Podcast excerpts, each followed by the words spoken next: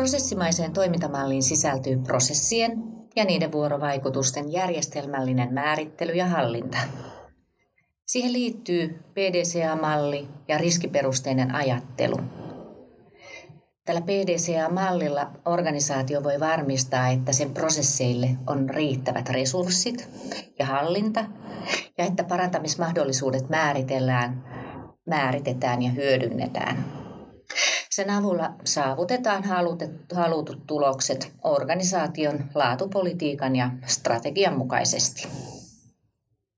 Ennen kuin hypätään tähän PDCA-malliin tai sykliin, miksi sitä myöskin kutsutaan, on hyvä pohtia perusasioita ja pitää kirkkaana mielessä, että mikä on meidän yrityksen toiminta-ajatus, visio ja arvot.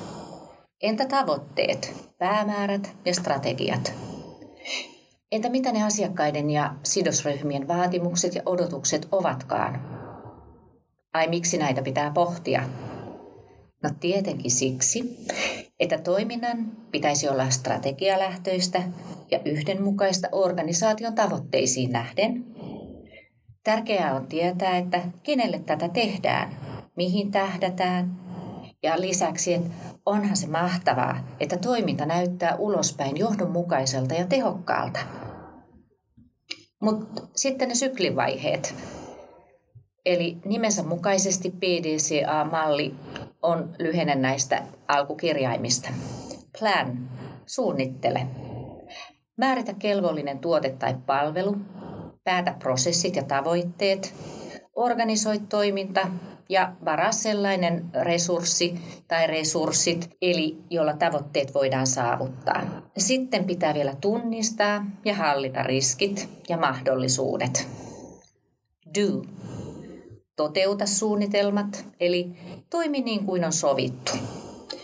Sitten johdetaan kohti tavoitteita, tuetaan ydintoimintaa, valvotaan prosesseja ja hallitaan häiriö- ja erityistilanteita. Eli tässä tuli nyt esille ydinprosessit, johtamisen prosessit ja tukiprosessit. Mutta palataan niihin myöhemmin. Check. Seuraa, mittaa ja arvioi. Eli kerää tietoa ja analysoi onnistumista. Raportoi ja muista viestiä. Kaikki ovat kiinnostuneita tuloksista ja etenkin onnistumisista. Ja act. Toimi, eli paranna ja kehitä. Varmista tavoitteiden ja päämäärien saavuttaminen. Kehitä prosesseja, tuotteita ja palveluja. Tee korjaavia toimenpiteitä ja hallitse muutoksia.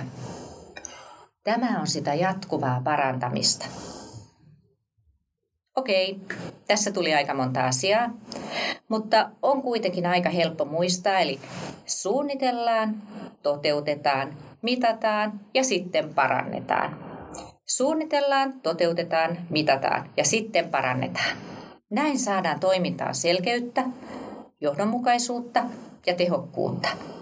Ja aina pitää muistaa nauttia hyvistä tuloksista.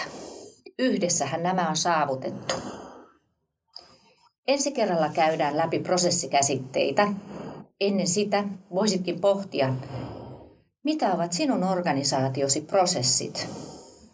Miten ryhmittelisit ne toiminta-ajatuksen mukaisiin ydinprosesseihin, toiminnan mahdollistaviin tukiprosesseihin ja johtamisen prosesseihin? Tervetuloa mukaan!